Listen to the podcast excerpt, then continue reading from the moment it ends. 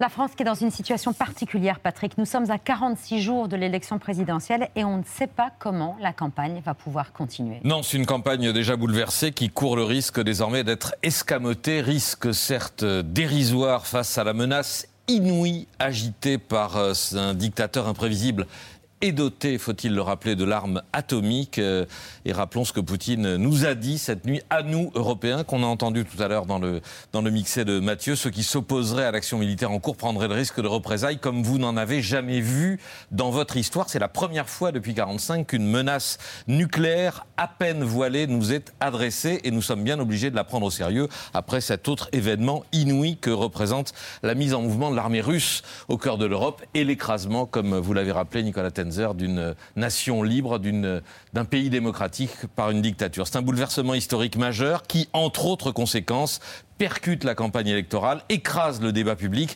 et retient le président de la République dans ses fonctions actuelles. Emmanuel Macron va encore retarder son entrée en campagne Depuis la fin janvier, qui était la date euh, initialement prévue, selon son entourage, sa campagne ne cesse d'être retardée. Euh, retrait du Mali, crise sanitaire, crise ukrainienne.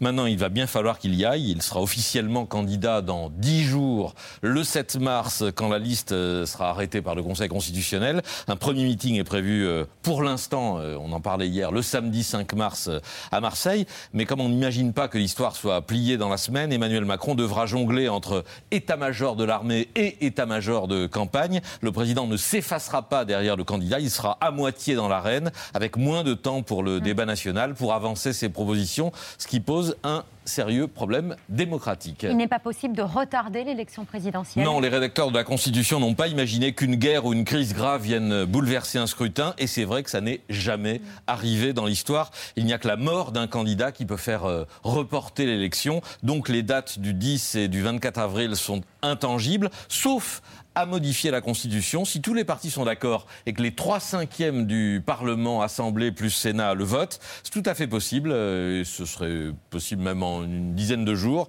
Mais pour l'instant, personne ne l'a demandé. Les partis politiques et les candidats unanimes pour condamner l'invasion russe de l'Ukraine. Oui, c'est tout un front uni euh, assez remarquable, voire inattendu pour ceux qui avaient manifesté jusqu'ici euh, sympathie ou compréhension à l'égard du pouvoir russe. Éric Zemmour, Marine Le Pen et Jean-Luc Mélenchon. Mais leur certitude répétée ces dernières semaines que Poutine n'attaquera jamais l'Ukraine, qu'il a de bonnes raisons de se sentir menacé et que le risque de guerre vient de l'Ouest, les fait passer au pire pour des alliés complaisants, au mieux pour euh, des piètres stratèges.